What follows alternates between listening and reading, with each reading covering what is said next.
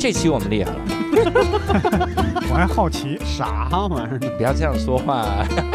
对不起，对不起，对不起，我的天哪！无聊斋赚钱了吗？Hello，大家好，欢迎大家收听这期的无聊斋，我是教主。哎，我是六少，这一期节目我们非常的厉害，因为这一期节目呢，我们请到了职中学长。哎，大家好，我是职中。哎，哎，职中学长一来啊，我们就知道这期节目又会跟表达有关，你看，啊又跟说服有关。嗯，因为我们一般来说呢，就是找职中学长回答一些特别难回答、对特别棘手的问题。对真的吗？因为我们每次都是被职中学长说服要说他来的，说那不怎么棘手的问题，平常是跑哪里去了？不怎么棘手，我们就自己就是随便打。哦，嗯，因为不刁钻的问题呢，我们不配拿出来给职中学长念。不是这样，啊，不是是吧？没没必要哦，也可以问普通问题，还是可以的。哦，也可以啊。我们以前请职中学长来的时候，都是我们自己凭空想象的一些问题。啊，甚至我记得有一期是这样说：职中学长你要来录节目了，是然后我们会有一些问题嗯想要请教，那你觉得我们会有哪些问题？然后就硬是这样来录。那一期节目，职中学长说啊，我们应该有的时候会跟父母沟通有问题吧？像话吗？我们说 bingo，bingo，不愧是职中学长，没问题，你还觉得有那些问题？都是这么来聊。所以呢，这次我们不一样了，这次我们特意跟听众收集了一些问啊，题，真的有问题，还真是有问题了。啊可以可以，我们让听众，我们说你有没有哪些就是生活中有找不着北的时刻，嗯，啊然后收集了一些问题，然后我们给你指南，我们给你指南，还是找不着。北，有点不对啊。还是找，给你往歪了讲是吧？所以我们就征集了一些这个日常生活中跟领导啊、跟客户、啊跟父母、伴侣嗯和子女之间发生争执的故事。哎可以，所以他们他们其实是希望咱们能够分享一些这个经验之类的。嗯。呃，我们俩呀分享的那只能是教训，也别这样说，呃，更多的其实是希望听到职中学长来从这个高屋建瓴来分析。啊，不是不是，因为我们上一次看到你分析呢，是是在再见爱人，哎，这里面可有伴侣啊，哎，好像不是很吉利啊。伴侣之间，说伴侣之间发生争执，让黄志忠老师来分析一下。啊黄志忠老师说，我觉得他们应该离，这给你这个讲没了哈。好来，所以我们今天就有我们这个。就真的有电台的感觉。那我也要用电台的声音。我们我们这个第一位听众，嗯，这个听众啊叫吉吉国王，很急吉吉很着急。嗯，然后如果我们再不给念的话，就叫吉吉吉国王。吉吉国王呢，他聊了一个他自己和上司之间的痛点，嗯还聊了一个是跟伴侣之间的痛点。好急呀！对太急了，这好急啊两件事儿都得急。嗯伴侣这个痛点呢，呃，希望你报名一个节目，这个节目叫《再见》。不是这样 说啊，不是，在那儿你可以听到嗯。黄志忠老师详细的分析，啊呃，但是得等节目播出的时候。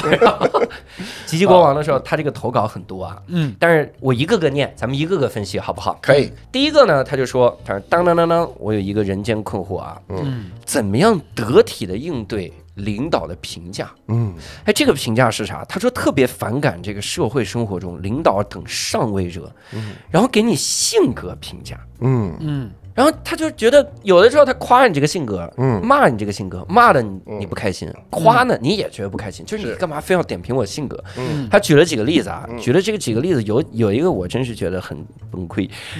首先第一个啊，他就说，比如很多人评价我可爱，嗯，但我不喜欢，我不太喜欢。嗯哎，这个也也有道理啊。他说感觉对方只是看我的脸显小年轻，是，他说其实我性格很多面。嗯。这能看出来，因为如果真的就是那种生活中特可爱的，会在这儿说，实际上我性格很多面哟，像话吗？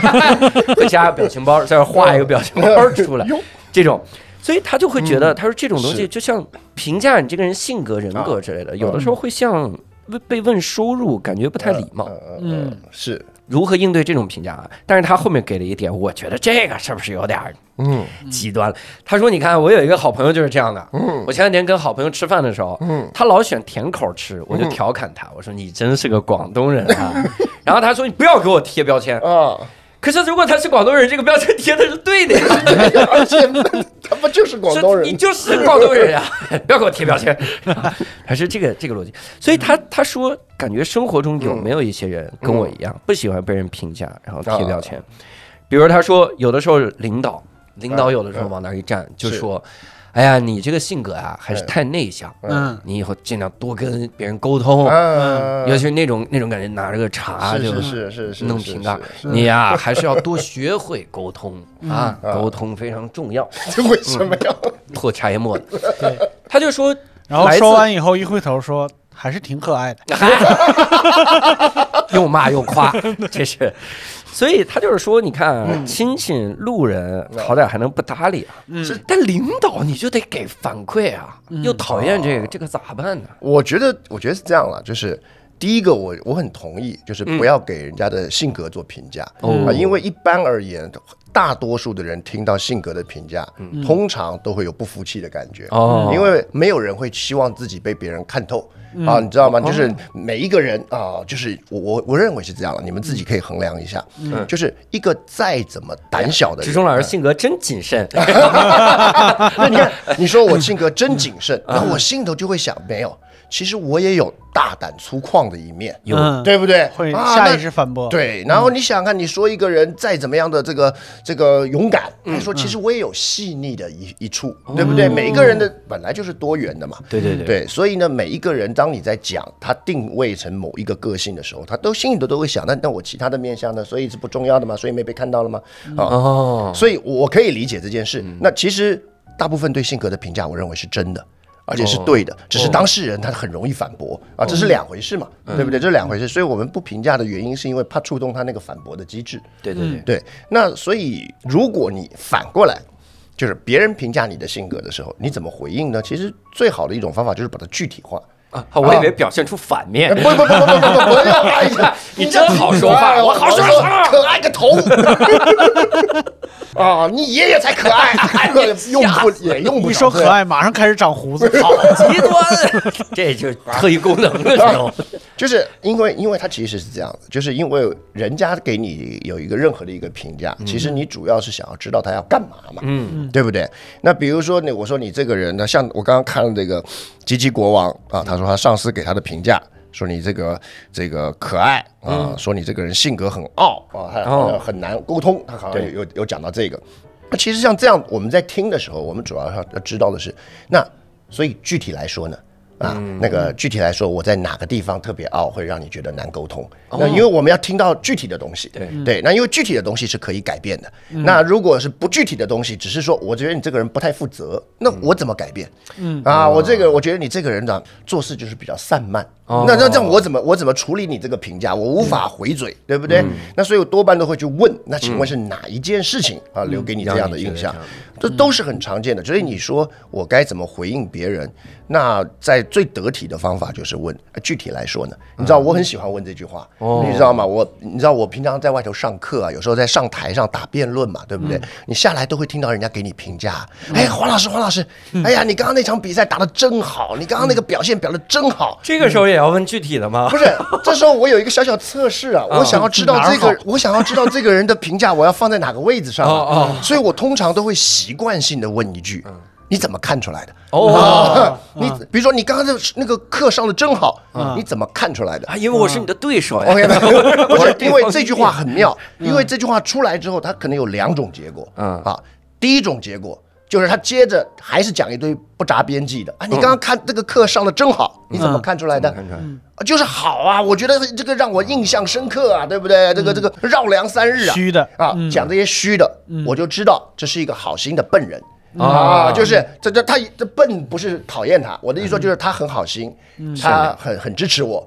可是呢，这个评价不用太放在心上哦啊。可是你有时候，我大概在我的生活经验当中，大概十有一二，你一问你怎么看出来的，他能够回答出一个很具体的，说因为刚才我发觉有一个点，之前我怎样怎样没想通啊，黄老师你刚刚这样教完了，哎，我通了，哦，我就知道哇。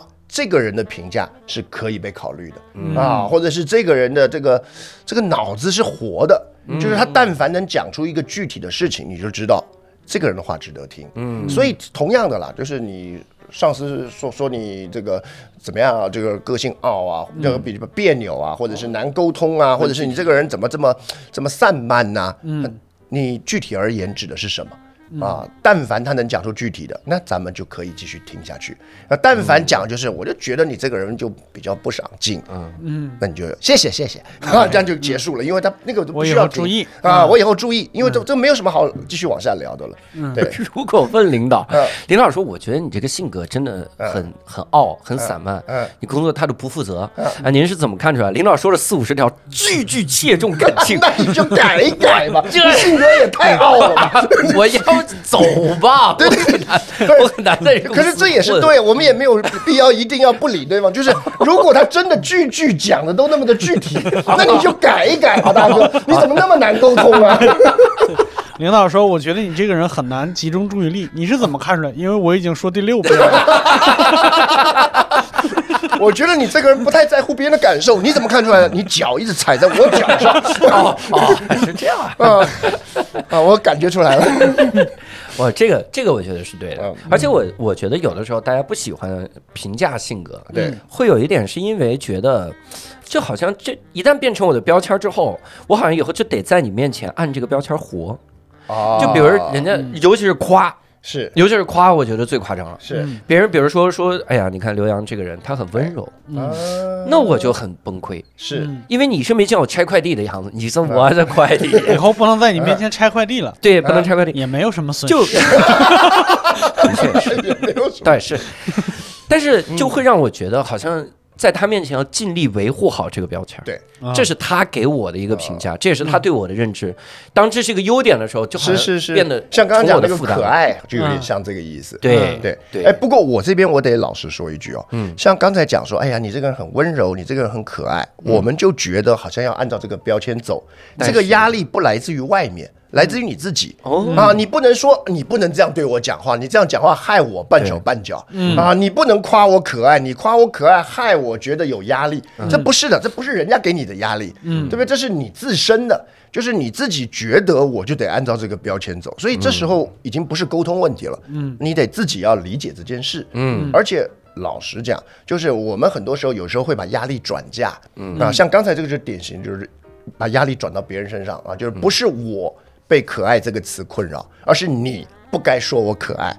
嗯，对，那因为如果这样我们沟通就很辛苦了，那我该说你什么呢？对呀，对啊，那你说你可爱、英俊、帅气，你都会成为一种负担。负担。我说，哎呀，教主你讲的真好笑，那你不行，凭什么说凭什么？那我以后在你面前冷场怎么办？对啊，哎你就没看过我拉屎的样子？难道我一 那个也很好笑。啊，真的吗？马桶这么认为吗？没有乱讲，所以可是所以就是嗯人家是没有办法的嘛，我们没有办法。可是你可以选择自己要不要被这句话绑住啊对，这和刚才那个说不要给我贴标签的那个人是一样的，是的是他自己害怕被贴标签。没错没错，我知道，我知道，哦他的他同事的他的同事而且而且我跟各位讲，贴标签是一个必然的现象，嗯这是一个必然的现象。人怎么可以不贴标签？比如说，你想想看，这玩意儿是什么？就是你说这是个杯子，对不对嗯？对可是如果它是个杯子，说你怎么给我贴标签呢？杯子是个标签呢，我是 Johnny，哦 你懂吗？独一无二的 Johnny。可你是，可是你看，我是杯子，这什么也是杯子，这也是杯子，那嗯我不就是跟 Robert 跟 Julia 一样了吗？哇，这么明了，对不对？你你干嘛给我教你贴标签？可是我人活在世上，我一定啊，你这是老师，这是主持人，这是杯子，其实都是标签，对对对。对不对？如果每次我们拿到了杯，呃，您请问 Johnny、Julia、Robert。嗯，哇，太辛苦了！你们嗯都是杯子，那没办法，因为我们我们人必须要快速了解世界，是的。接触世界，是的。标签是必然，就连不要说是广东人是标签，人也是标签。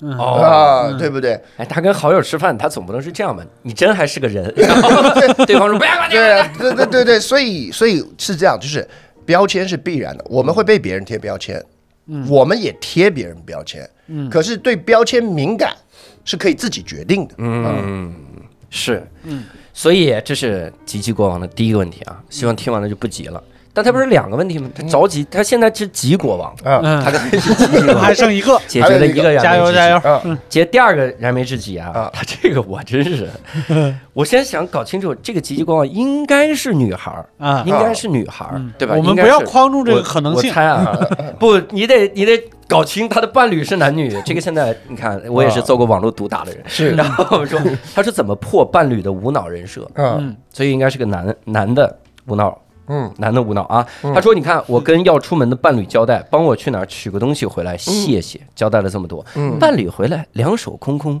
哎，一问就是哦，我忘记了。所以下一次我就会发微信，将地点、物品写得很清楚。伴侣回来两手空空，问就是哦，我看到了，但是我忘记了。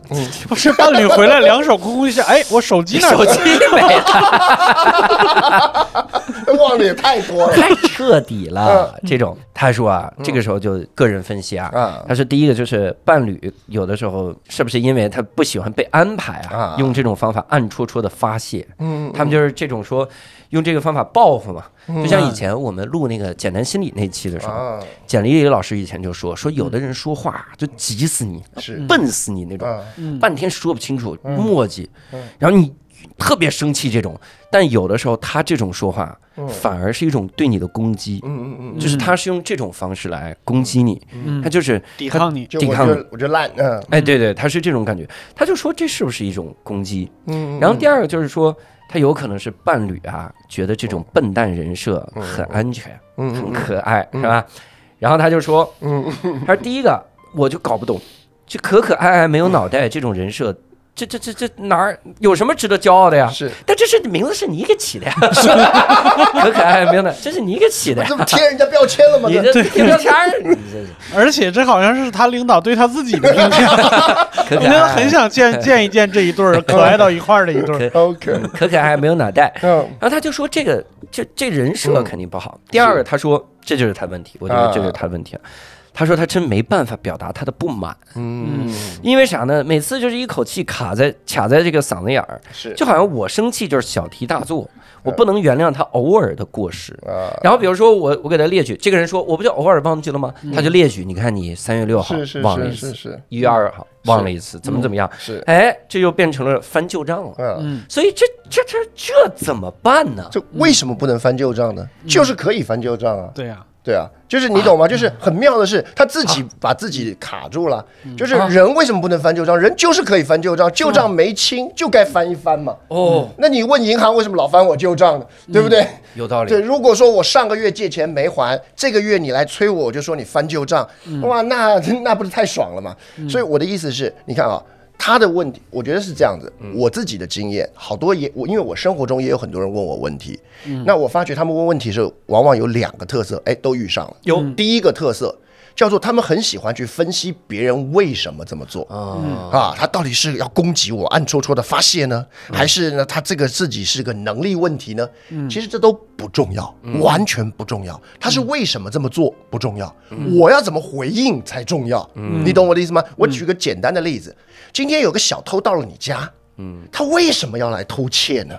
他是为什么走上了这个歧途呢？一点都不重要。应该是原生家庭，对对，这个你分析这干嘛？接下来你要怎么做才重要嘛？吓走他，骂走他，赶快报警，对不对？你要怎么做才重要？对不对？那也许日后你有闲有空，再慢慢分析当年进我家的那个小偷是出于什么动机？嗯，这么珍贵吗？这个小偷？对，那那那那是事后的事。所以我说，她男朋友为什么忘掉？不重要。分析这个，分析到地老天荒。哎呦啊！那再来。所以问题就在于，那他忘了的时候，你看，像我刚刚看他的问题的时候，我都非常好奇。你看，他不是说回来两手空空，我忘记了。我那时候就非常想知道的，就是做，然后那个时候你做了什么？对，对不对？然后他说下一次他又忘记了，我就非常想知道。然后那个时候你又做了什么？对不起，黄老师，我也忘了我做了什么。对 对，好合适啊！对，太奇怪。所以你看，我真正想知道是然后你做了什么，结果他都没有提，他的问题头都没有提，然后花了很大的篇幅分析。我觉得我男友是如何如何，那一点都不重要。而且我跟各位报告是这样子的，人的记性。是可以练习的哦，那他为要不要练习，完全端赖于你当下你做了什么嘛，嗯，对不对？那你说我做了什么？我我满肚子闷气，可是没说话啊，这不就解释了他为什么下次还是会忘掉吗？他不长记性。对呀，他没必要嘛，对不对？那老实讲，我们以前小学的时候，老师看到你不写作业，他其实都不在意你为什么，从不会。我多希望老师问一句为什么，对不对？因为不写作业，在我那个年代了啊，现在不准体罚了啊。我那个年代不写作业就挨板子。我多么希望老师在意的是为什么？老师不在意，老师接下接下来我要做什么，啊 对不对？啊，你是作业被狗吃了那也好，掉到水沟也好，啊，忘了带也好，反正这个板子。可以帮你解决一切。对，你不是两手空空吗？现在你满手伤疤呀。对，你看打完了以后，下次你就学会了，作业要离狗远一点。那这啊，你看这个，因为老师不会一个一个教你的，他没有必要的。人大家都是个独立的个体，我不需要说，哎，请问是为了什么？因为被狗吃了。来，这位同学，下次作业写好，千万不要放在狗旁边啊啊！那你是为什么呢？我被猫吃了。啊，那那下次记得啊，把猫放在狗旁边。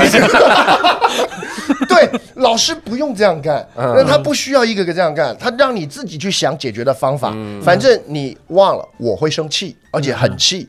于是你就会去想，下次怎么该让自己不忘。我没有必要包办到到到。最后一步叫做哎，那你一直忘，我给你买个笔记本让你记着。嗯，我忘了记，对不对？那没必要。对，是的。所以人的，所以重点是你那时候的反应是什么？嗯。然后现在来，这是刚刚是第一个困局。嗯。第二个困扰，那为什么不容易有反应呢？嗯。大多数人不能有反应。通常都不是来自于客观环境的因素，叫做我生不了气啊，我不知道这是什么疾病，啊，多半都是因为 多没有脾，多半都是因为你看他这克自己绑了自己嘛，他说啊，因为我这样做好像很小气，嗯，我这样做好像翻旧账啊，啊，就是可以很小气啊。就是可以翻旧账啊！那你要反过来想，如果你是个大方而从不翻旧账的人，嗯，那我忘记了，我当然很自在啊，对不对？你看我今天，哎，老师，哎哎，小明啊，明天上上课要写作业，放心啊，老师是一个大方且不会翻旧账的人呐，对对不对？那那那那当然，小明不写作业嘛。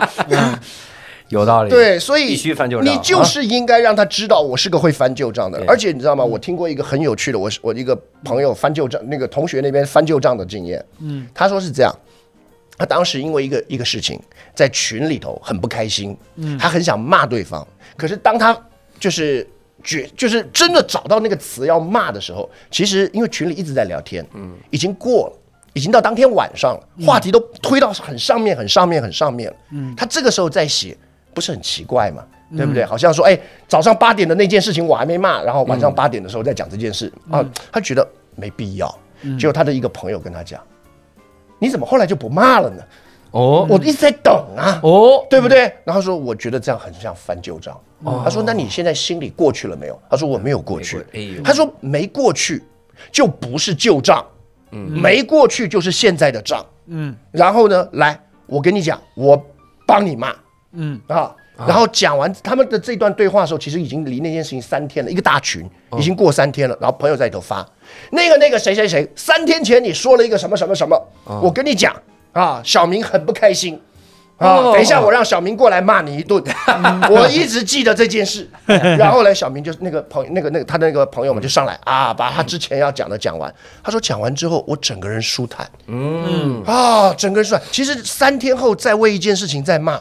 在他过往的生活中是想都不敢想的，对，他一定就会变成一根刺。可是你无论如何都得憋在心里，因为没有必要了。嗯，可是那个朋友让他意识到，过了三天我还是可以讲这件事。对对对，而且过了三天他骂完之后，对方也也道歉了。嗯嗯，对不对？他觉得可以，所以。这个故事不但对他有启发，我那时候听他分享的时候，我也有启发。嗯，我说我跟你讲，人就是可以翻旧账，嗯，就是可以翻旧账。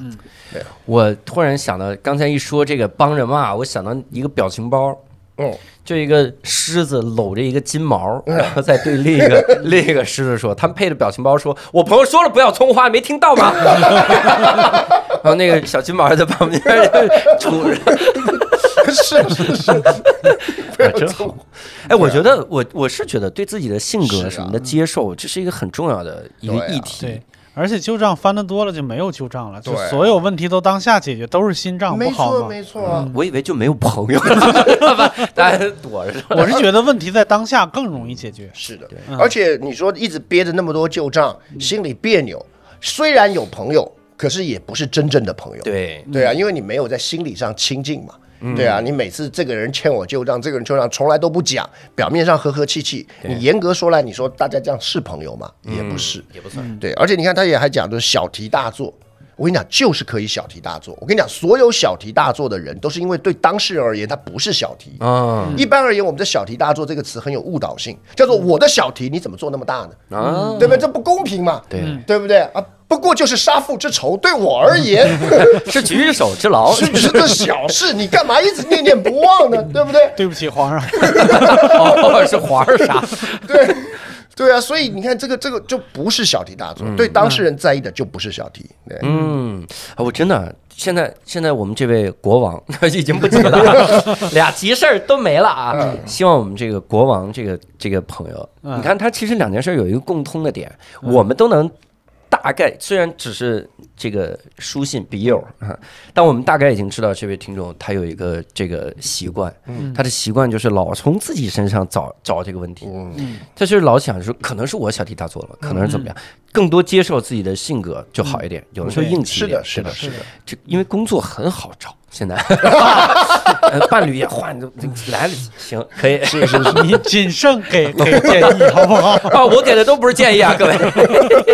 我给的是 我给的是锦囊，然后 第二位，嗯，我觉得接下来这个听众，嗯，他这个这个点我们相当有共鸣，我反正就有共鸣，嗯，这也是我的困惑，嗯，这个叫叶小猪，嗯，叶小猪他就说，他就起了个标题叫如何说服并且让父亲听从自己的建议，嗯。啊，他给父亲还打了个引号，嗯。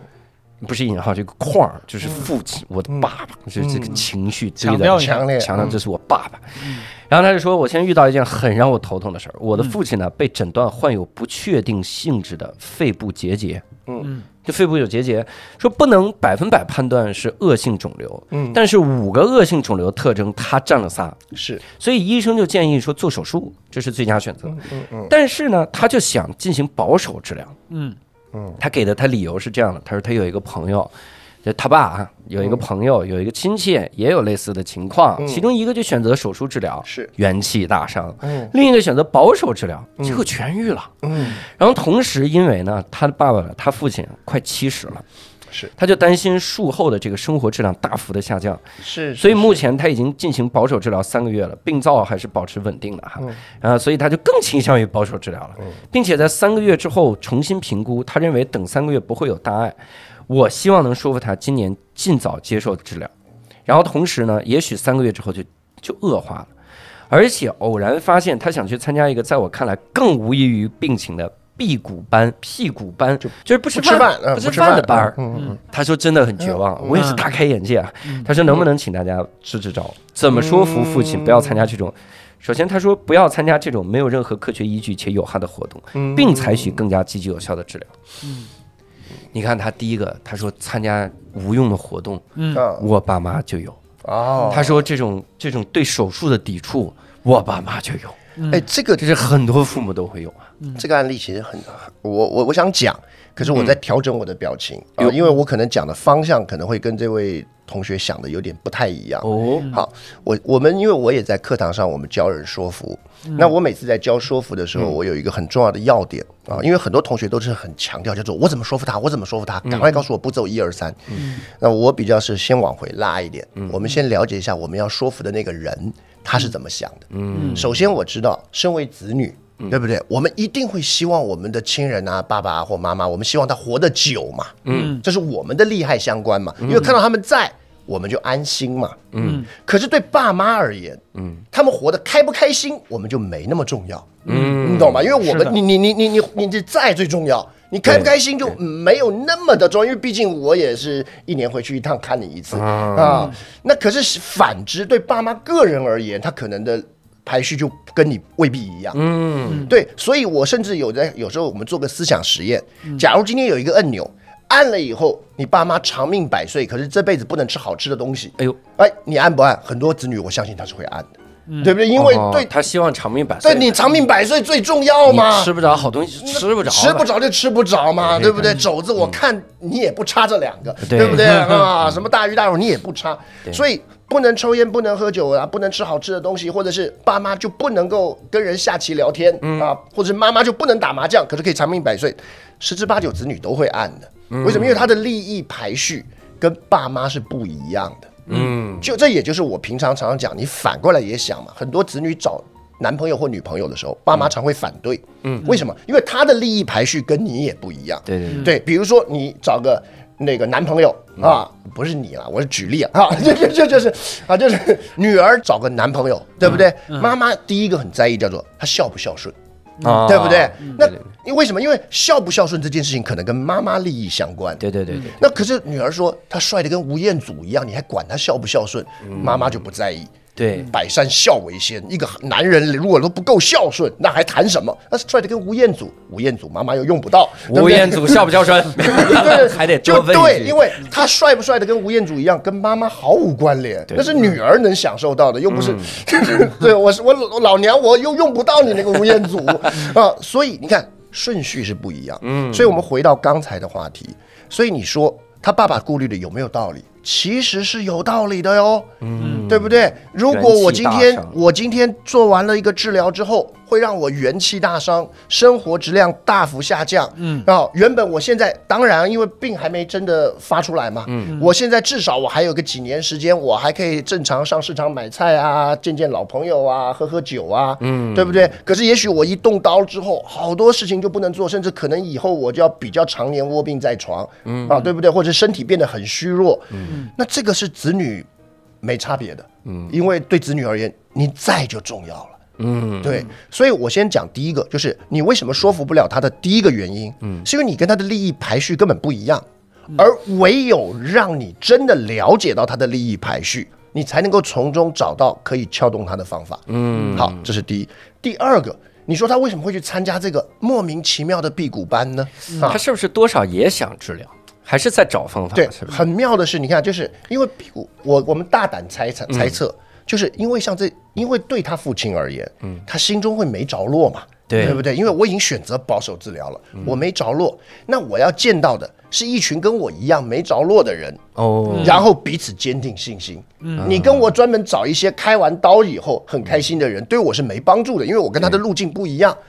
人都是这样，你但凡选了一个选项之后，你就会在那个选项里头找到就是跟你差不多想法的人，因为只有你们彼此才能够互相坚定信心那个。念头，嗯，那你告诉我，别的路上有好的有好的案例，或者别的路上有有有怎样的情况，那已经不是我选的。了，嗯，对，就跟你跟小孩子讲说，你看人家考上清大多开心，嗯，动摇不了小孩子，嗯，对，那路线不一样，嗯，所以我我是这样说，就是如果你要劝他，就是不要去那个屁股班啊，那到底叫屁股还是辟谷啊？我这不太会念，反正就是不吃饭的那个屁股啊，我们先念屁股吧，屁股，嗯。好，就是假如你要劝他不要去那个班，嗯，那你应该要讨论的就是那个不会增强你增强你的生活质量，嗯啊啊，或者是你如果要找一些就是用保守治疗，仍然觉得有。有有信念啊，仍然觉得可以往下走下去的，我帮你介绍一些其他方面的朋友，因为他他也不知道哪里有这个群嘛，对对对，对不对？那可是我知道的屁股班里头一定找得到嘛，那不然他没事去屁什么股，对不对？对，所以你你在屁股班里头很难找到 NBA 现役球员嘛，对不对？啊，所以所以所以意思就是，所以这两个问题是卡在同一个，就是你要，而且我我跟各位再讲第三层，就是那你说好，我已经知道爸爸是怎么想了。我也知道他为什么要这样选择了，嗯，可是我还是想劝动他。第三层就是，因为你有你的价值排序，嗯，所以你必须要让他理解，就是把，也许也许我们会冒一个风险，生活质量会下降，可是我真的很舍不得你，嗯，我真的真的很舍不得你。我身为我你的子女，我我我没有别的选择，我一定无论如何能够让你能够。就是多活一天，我多多多陪着我们一天，或多跟我们在一起一天，我越开心。可是如果你这一点要说动你父亲，就叫做我也舍不得我孩子，我就算不喝酒，能够多见他一面，嗯，我也觉得值得。的前提是你跟你爸关系要好。啊。如果你为了前两点跟你爸吵了半天，说爸，我真的舍不得你。爸说，我倒还好。爸，就算你不喝酒，没有了这些娱乐，我也想让你在身身边多陪一天。我不愿意。对 对对，那就没了嘛，对不对？那就没了。所以你一定是先建立好关系，然后让你爸爸觉得哇，我真舍不得我孩子，我一定要再多见他，哪怕能够在他多看他一个月，我都开心。为了这个，我不打麻将了啊，我我不吃什么高油高糖了，哎，我我安心接受治疗，因为这是值得的，这才是重点。嗯，所以先抛开什么叫做我现在要怎么，因为好多人就是为了要改变他，跟他大吵一架，关系搞得很决裂。以至于他失去了所有能够改变他念头的筹码啊！对啊，我为什么要改变我的念头？就为了跟你这个不孝子多待多吵一架？对，那是神经病，对啊，对，是这样子。有道理，有道理。我觉得有的时候是得从对方的角度来考虑考虑。对，而而且我这句话不好意思，我要我要吐槽一下，就不是有时候，永远永远，但凡你想改变对方，永远都是从对方的价值观来考虑。嗯，对。那你说，那我们这样不是很很辛苦吗？没有啊。那如果你不想从对方价值观考虑。你就别改变对方啊！对对，你就别改变对对，就你做你的，我做我的，这个是有道理。真的要搞清楚对方到底想的是是是是。所以我我刚才也在反省我自己，因为有的时候，有的时候你劝父母，还有。父母劝你，嗯，都是一个你认为最对的选择，是。对，就是你你你你就觉得怎么可能第二个选项会好呢？是，怎么可能？但你这个怎么可能？当你想不到任何可能性的时候，是，就说明你不了解对方怎么想。没错没错，这句话说的特别好，因为对方又不是个傻子，对方说嗯没可能，但我就选这个，他肯定是有一个理由，只是因为他的他整个的评价好坏的标准跟排序跟你完全不一样，嗯。对。哇塞，我我刚才真的是茅塞顿开，所以中间我不禁要插一个这个小广告来告诉大家。嗯，其实我们把职中学长骗过来是有有一定的目的的。哦，我们是要从职中学长的角度来宣传职中学长的课。就喊他为什么？那他来干嘛？就蹭人家一个。我们 真的。太棒了！我们把人骗过来，然后因为要宣传人家，人家自己。那真是谢谢大家了，人性的光辉啊！真的是，就整件事跟我们有什么关系？太伟大了，跟我们也没啥关系。但是一定要跟各位说啊，池中老师一直在开的一个课叫表达课。嗯，这个表达课呢，现在有一个免费的线上的课程。这个线上的课程呢，每周一到周五都开课。所以无论你啥时候听到本期节目，你直接点开我们的简介，show notes 里面会有个链接，然后你能加助教老师的微信，他们会给各位安排来上课。我们之前有一些个这个听众去听，然后反馈的反正效果都非常的好啊，特别他们都被职中学长说服了。对他们说。虽然说这个课很好 啊，所以到时候这个有兴趣的同学啊，我们到时候课堂上见啊。哎，而且我有的时候会在一些个平台刷到志中老师的那个课程的宣传，嗯，它里面随便提的两三句，我都觉得受益匪浅啊。所以我真的觉得这个这个是一个很好的机会啊，能去问一问。谢谢谢谢。但是我我我真是觉得有的时候这种问题，就尤其像刚才这个问题，这是我我一直。关心的问题，我爷爷是。我爷爷查出来是肺癌晚期。是。我之前跟家里人特别生气的一点，就在于我说应该继续查，应该去做手术。是，但家里人给的一个点呢，就说说年纪太大了，是没法做手术。是，那现在就保守治疗，甚至中间去我爷爷去看中医。嗯，我说这不治不治本呐，中医你摸脉象，我是摸不着肺里的癌了呀，你这怎么弄？然后现在我稍微有点明白什么感觉呢？因为首先你七八十岁，我爷爷快八十了，八十的人做了手术之后，你不不一定能扛得住的，是你那个免疫。嗯。然后第二个呢，你生活质量的确会特别受影响。其实你别想这个老人家，你就算你自己，我们谁不知道抽烟？会损伤健康，对我们谁不知道喝酒可能在一定程度上也会损伤健康啊？可是你看年轻人 喝酒是一类致癌物，对对啊对啊！你看你看对年轻人而言，他一定会说我的身体我的事嘛，对，不抽烟不喝酒，或者是没有就不熬夜，对不对？那活得长命百岁意义是什么？你看我们连年轻人都知道，活得长不是唯一标准。活得快乐才是唯一标准。怎么一到亲人的时候，就变成你得活得长，即便不快乐。对，那你看就完全就不一样。所以你看这个就是，我就说，人真的要人人同此心啊，会换位思考啊，真的要想清楚对方的真正的诉求是。我觉得这个非常的重要。嗯。然后下一个听众，这个听众贤仔。啊。嗯，看贤仔问的这个问题非常的好，他说和母亲的观点不一样，应该怎么办？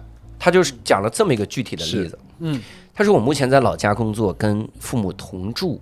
有一次晚饭后呢，我就跟母亲一起散步，我向母亲表达了读博的想法。嗯，然后他就问我，他说读完博士，你是不是想去大学当老师？嗯嗯，我说这个读博后只有大学老师这一条路，那不是读博的真正意义。然后母亲就认为，那读博的意义不就是找到好工作吗？你总要有工作嘛。他说我就不敢苟同。因为我当初读研，就是因为对某个领域有强烈的兴趣，想要深入学习知识，将来毕业了也想继续在这个领域深耕。嗯，然后结果到这儿呢，他就跟母亲分歧越来越大。嗯，然后母亲就觉得你这想法不务实。而他认为说，世界上不一定需要那么务实，是是是，他一定需要有一些不那么功利的东西，比如说什么文学啊、艺术和学术研究这样的东西。然后他的母亲说，他好像总飘在天上，没有脚踏实地的生活。但我就觉得，我内心有需要坚守的理想。每次聊到这些的时候，我就很迷茫。难道是我过于理想主义吗？人生难道真的只是为了好工作和对的路而活着吗？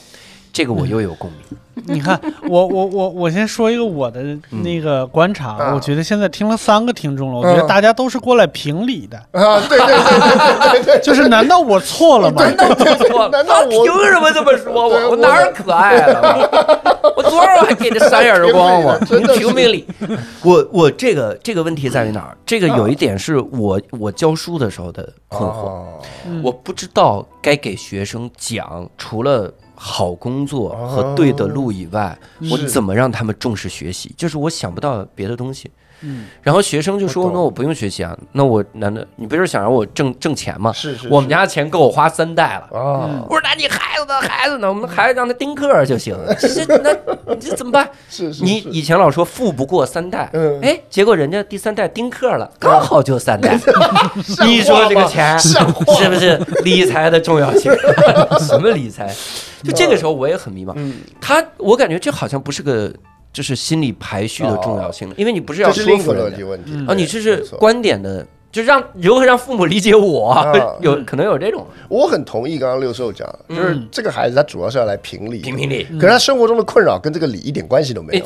来，我跟各位报告一件事，在我的经验里头啊，比如说什么跟妈妈意见不一样怎么办，跟爸爸意见不一样怎么办？嗯很妙的一件事，你为什么需要别人同意你的意见？大部分的原因是因为你在现阶段离不开他。对，什么意思？就我从来不会问，叫做我跟教主有个地方意见不一样怎么办？啊，怎么办？各回各家。见面时候不要聊这个话题。你又不给我生活费。对，所以所以，因为他刚刚那位这位这位听众叫做这个我们的这个听众叫贤仔，贤仔，贤仔，我没有冒犯的意思，可是我猜你是住在家里啊，贤仔，我猜你贤仔是住在家里 啊。然后就是我我我猜现在你是住在家里，而且我猜你在这个阶段可能会需要家里的支持才能够读博，嗯，所以你才会在意叫做妈妈不支持我读博该怎么办？嗯，你想想看，如果现在你是自个儿住外头，你是自个儿可以解决你读博的。的这个这个费用的问题，你跟妈妈就是通知一声，嗯，对吧？因为你已经读研了，想必成年了吧？对，不可能。现在你现在十六岁，然后我现在准备要读博，那不太可能。所以你已经成年了，嗯，所以在大概率上，像我成年之后跟我妈讲的事情，通常都是通知。嗯，那你会吵架的就不通知，嗯，对，然后通知一次，发觉会吵架，下次就不通知，哎嘿，对，这很正常，嗯，所以我的意思就是，你看啊，说跟老板意见不同该怎么办了，啊，这跟客户意见不同该怎么办了，会问这些都是因为我离不开对方嘛，对不对？然后或者是很少有，我很少有看到有父亲问我说，跟孩子意见不同该怎么办，对不对？哎，的确是，也很少有人说我跟微博用户五八六三零二八四 对对意见不合，关你什么？是的，对对对对对，不关你的事，意见跟你不同，不关你的事嘛，对不对？对啊，你就少回去几趟嘛，对 有道理。对，所以我的意思就是，所以一般人在生活中遇到这种困难，他总是想要说，那可不可以证明我的意见是对的，或是能不能让对方同意我的意见？这努力方向是错的。有真正的努力方向是让有没有什么办法让我可以不在意他跟我的意见不同？嗯，因为这个比较是一个好的努力方向。搬出来住是一种方式，这个找工作做也是。嗯，而且这在一定程度上也解决了你的问题。是的，对，因为你你你你妈妈觉得你为什么你这个不落地嘛，怎么不着边际嘛，就是要找工作嘛，对不对？那很大的原因就是。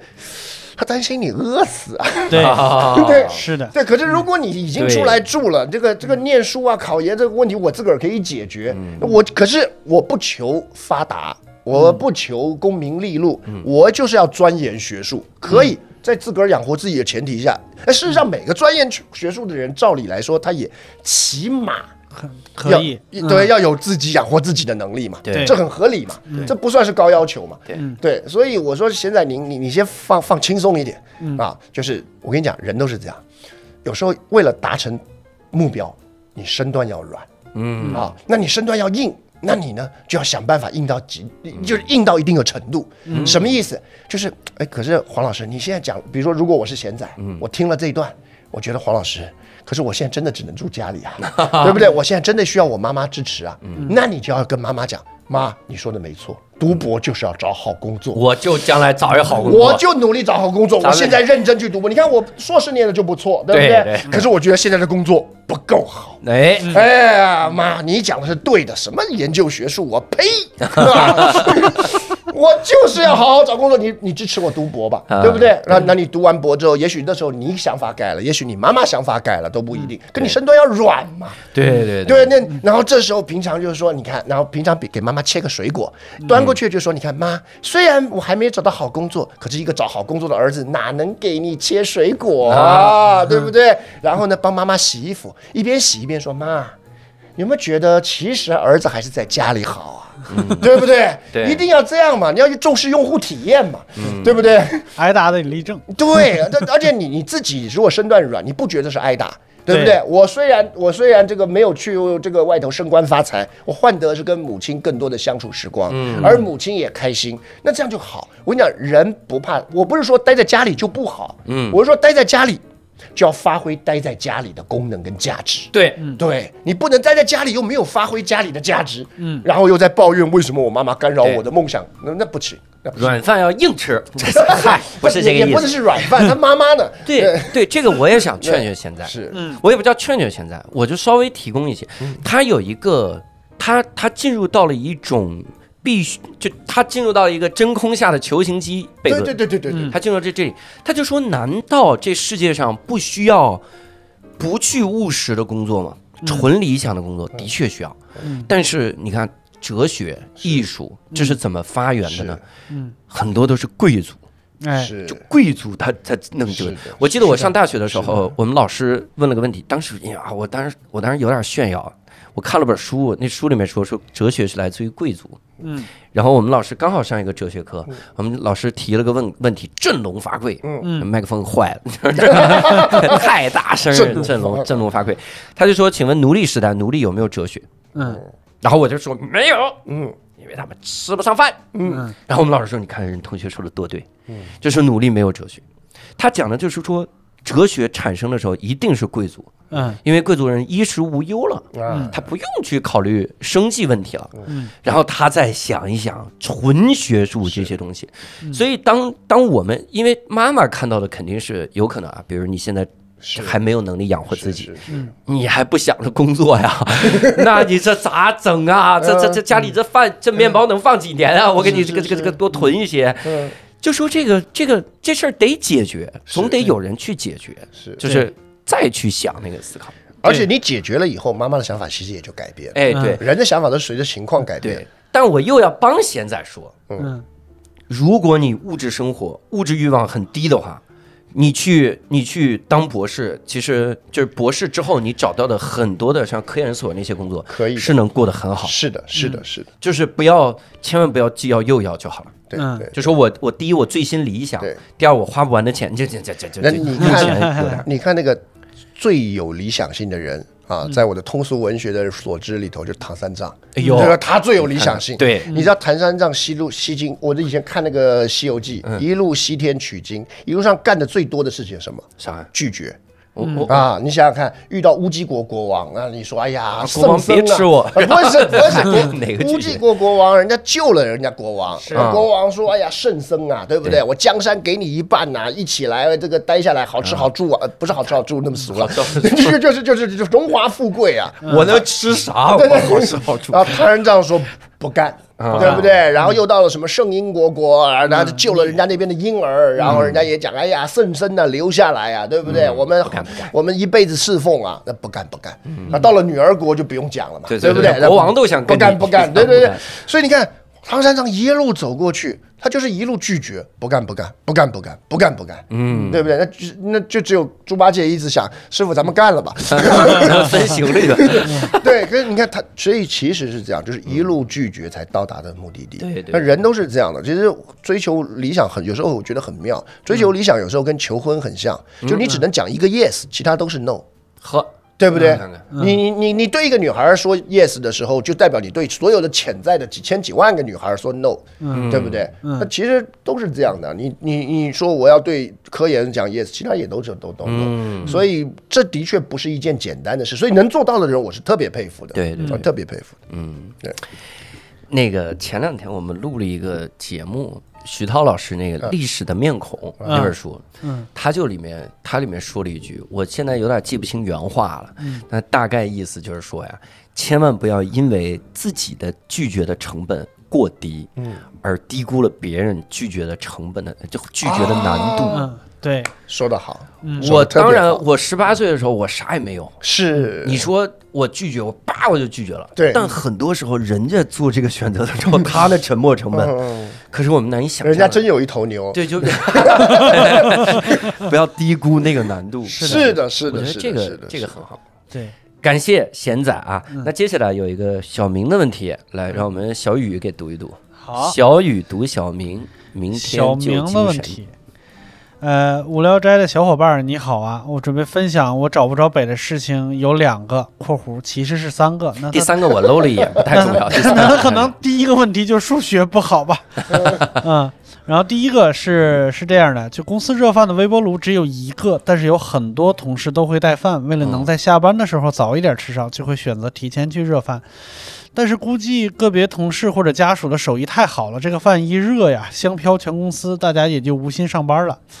然后其他时间只能把这个饭盒拿出来排队，所以这个这个公司规定了，说不能不能提前去上班的时候去热饭，大家只能排队，必须饭点儿，嗯，必须饭点儿，啊，嗯，然后排着排着就有就就是像那个。大学的那个图书馆一样，就是有人拿那个书本去占座一样，就大家那个饭盒就提前去排了。那我还有挂号的时候拿拖鞋嘛，排拖鞋。对对对对对。哎，但是大家就是这么正常运行的时候，突然就出现了一位同事，就是像是没有看见正在排队的饭盒一样，直接把自己的饭盒放进去热了。哟，他有一次就晚了一步，本来就排在第一个的，但是。那个人提前把这个放进去了，所以他就等，只能等着他加热完了，然后才能第再去热。也就是说，他变成了第二个人。他说本来也没有那么生气，但是连续被无视了两次就很难受，很想去吵一架。但是这事儿又小，很烦躁。是是，咱们先来聊聊这个事儿吧。哎，真的这种小事儿啊，哎，就是那种，就是那种，他经常借我两块钱不还。看见怂人搂不住火，这怎么整？这是哎呦，这个是是这是是有点难搞。这个很妙，就是我我先讲讲第一个，就我很喜欢一句话，嗯，叫做成熟的人做选择，不成熟的人做反应。什么意思？什么意思呢？他就是说，你想想看嘛，嗯，就是人家一次、两次、三次、四次这样插队，嗯，你搂不住火了，要去骂，对不对？你为什么这时候去骂？因为忍无可忍了，不能再忍。而这时候你去骂。一定是不管是姿态、声音都不可能太客气的，对，这就叫做做反应。嗯，这个时候只能做反应。嗯，那什么什么时候可以做选择呢？嗯，第一次人家插队，其实那时候你是有选择，因为还没那么生气嘛。嗯，理智也在线。哎，教主啊，下次要排队。大家都在排，你这样插队是不对的，哦，对不对？这这时候我是有选择，我这时候的表达反应都有选择。那如果你你你，比如说你说哎又忘了又忘了，对不对？三两次之后我再对你生气，你也不能怪我脾气不好，哦呦，对不对？因为这就代表一切都是有选择。可这世界上我们好多人看的时候叫做什么？叫做一次没反应，两次没反应，三次没反应，终于忍不住了要骂人，哎，人家就会觉得。哎，你翻旧账，你你你对对，而且就会觉得你这个人怎么脾气这么大？对，所以突然就这样。所以我常常说，很多人他的情绪是没有黄灯的，叫做绿灯直接变红灯。哎呦，对不对？就是。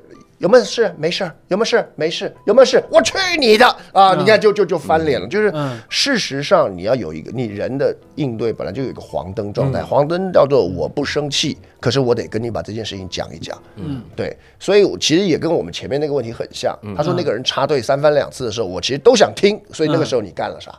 啊，他没干啥。他把他盒饭吃，对，你才更值得生气。对，所以当然，如果你前几次都都都觉得没什么的话，其实就因为其实插队热个盒饭也不至于热到天荒地老，那是微波炉，两三分钟，对不对？就是两三分钟的事情。那所以如果你前几次觉得没什么，其实你这次也可以觉得没什么。嗯。而前几次其实你已经觉得有什么了的时候，就讲啊，做选择，在能选择的时候做选择。对，因为。很多人就是突然生气的那一刻，他是因为已经控制不住情绪的时候，他是不晓得能够把这件事情拉在一个合理的范围，反而到时候别人同情对方，嗯，对不对？那就是说你这个人为了个饭盒饭在大公办公室大吵大闹，对，没必要，对啊，所以。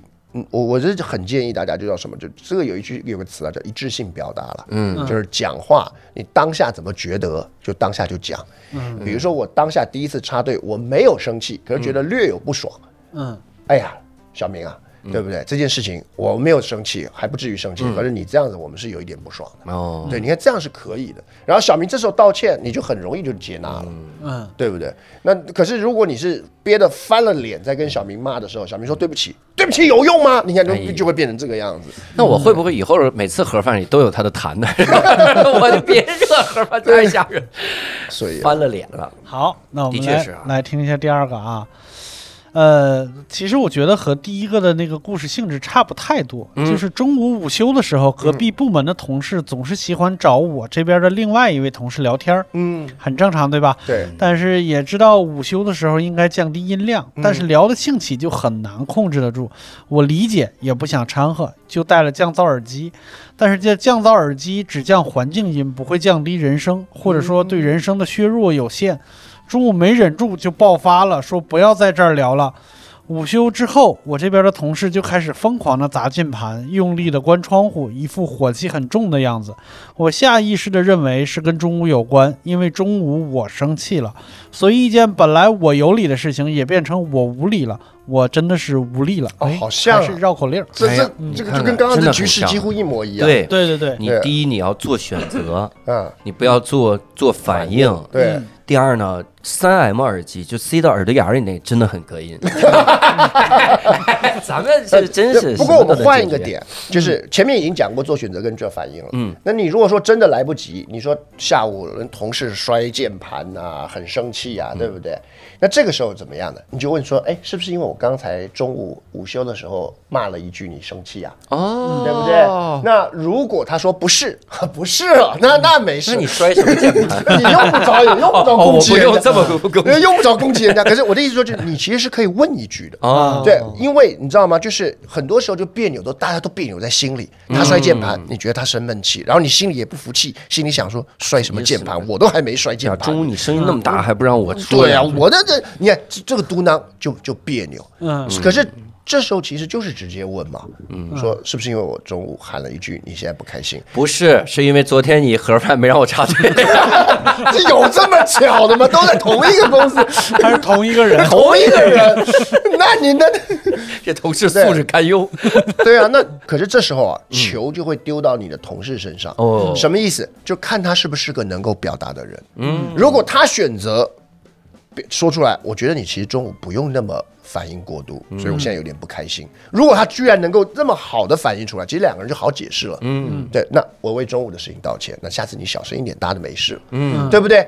可是你看，这时候球丢过去，如果他不会接，叫做没有没事啊，他这明明在生闷气没事，那就轮你那个同事要来写信来跟我们来求教啊，你懂吗？就叫做我我同事他还故意来问我有没有生气，我跟他讲没事 没事，然后我又怕我讲了以后他们说我翻旧账，觉得好像这个人小题大做。我我在办公室炫耀新买的红轴机械键盘的时候，老有同事以为我生气，该怎么办？对，其实其实真的啊，就是很多时候你为什么会别扭，就是你那句话没出来你就别扭。嗯，对对啊，的确是这样，还是那个啥一点。来，六叔再念下一个下一个这个。好，那下一个这个听众叫阿玲，他的这个主题叫如何在灯光下当众讲好自己的段子。这个是是问你的吧？好专业的问题啊。嗯，没事，咱们可以聊一聊。他很强调在灯光下吗？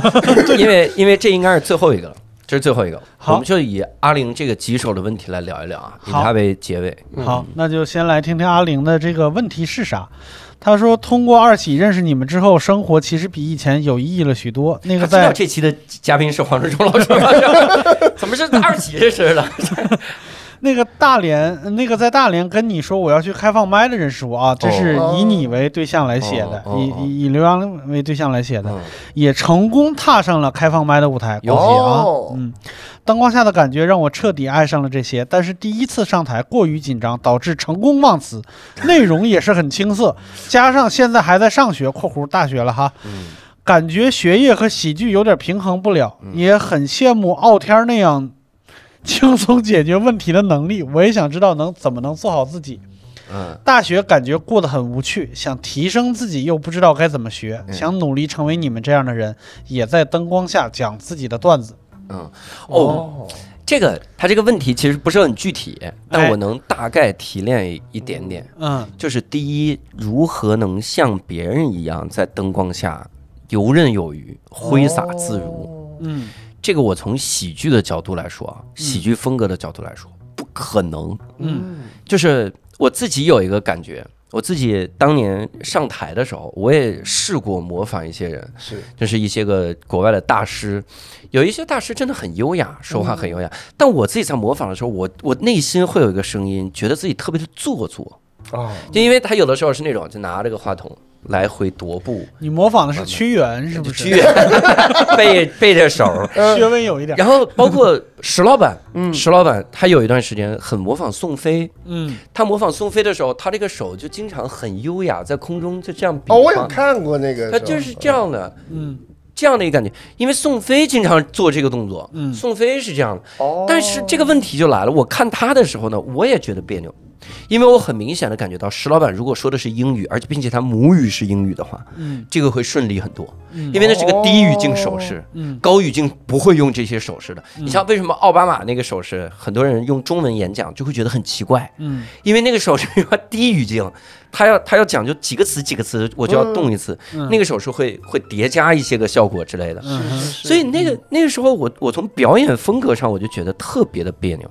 所以，我如果纯从喜剧角度来说啊，我感觉就是不要，不要想成为灯光下的别人，你要成为灯光下的自己，就是你要自己在台上怎么怎么样。嗯，这是喜剧角度我能回答的哈。嗯，但这个问题折射出来一个东西，我觉得职中学长能给聊一聊。嗯，你看咱们教表达是，哎，这职中学长你教表达，职中学长教表达会不会有一种问题？这个问题是。怎么表达？表达的内容是无所谓了啊。嗯，但我说不出来，是我紧张。是我一跟人说话的时候，我一旦用到一些词，我用到我平时不太用的词，比如我要跟热盒饭那个人说，我说你你这个我我比较介意这个事儿。我一说这句话的时候，我嘴角都抽搐，是的，我紧张到肌肉发抖。是的。然后一旦周围有三四个人在注视着这个事儿的时候，我更完蛋。我说都说不出来。是这种怎么办呢？你说咱们能救吗？这是，其其实这样，我发觉一件事。嗯，就是呃，第一个我很同意刚刚教主讲的，没有人在灯光下是真正完全自在的。是的，对我我不要说是我们，嗯，我们那时候录奇葩说，嗯的时候，其实即便是康永老师，我们有的时候私下问，哦，康永老师上台是会紧张的，哟，即使蔡康永，你知道吗？他已经不知道出台多少次了，对呀，对，然后出上了台，他也有他的紧张，马东老师也有他的紧张，所以永远不可能真的是毫无紧张的在出现在，呃。不管是有没有灯光了啊，灯光啊都不可能。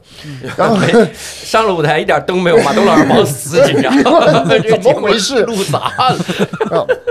然后第二个，第二个是这样，我发觉一般人的表达有一个特色，叫做平常能讲的时候不讲，要关键时刻他就讲不出来。对对，因为你想想看嘛，就是他们通常问我叫做下礼拜我有一个很重要的简报要上台了。嗯。那是啊，那在简报上台之前，由于是小小小场面，你通通都没有认真去讲。对，到了大场面的时候，你要讲的时候，永远大场面都是你第一次经历的，嗯，对不对？所以那你就永远把自己练习完的好不容易练出来的那一次，放在一个最大的舞台上讲。对，所以我说人就是就其实就像开放麦一样，我后来也是才就是认识大家，我才知道，就是当你们是正式上台前，其实很多段子。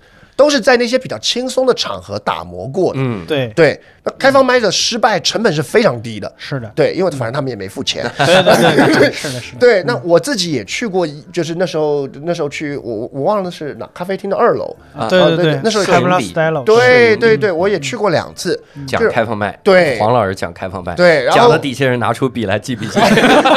相当不成功，可是我是个我我我我觉得还我觉得是一个很好的体验。嗯，对我所以我说你生活中。也要找到你生活中的开放麦，就是这句话现在讲出来，成败无所谓的。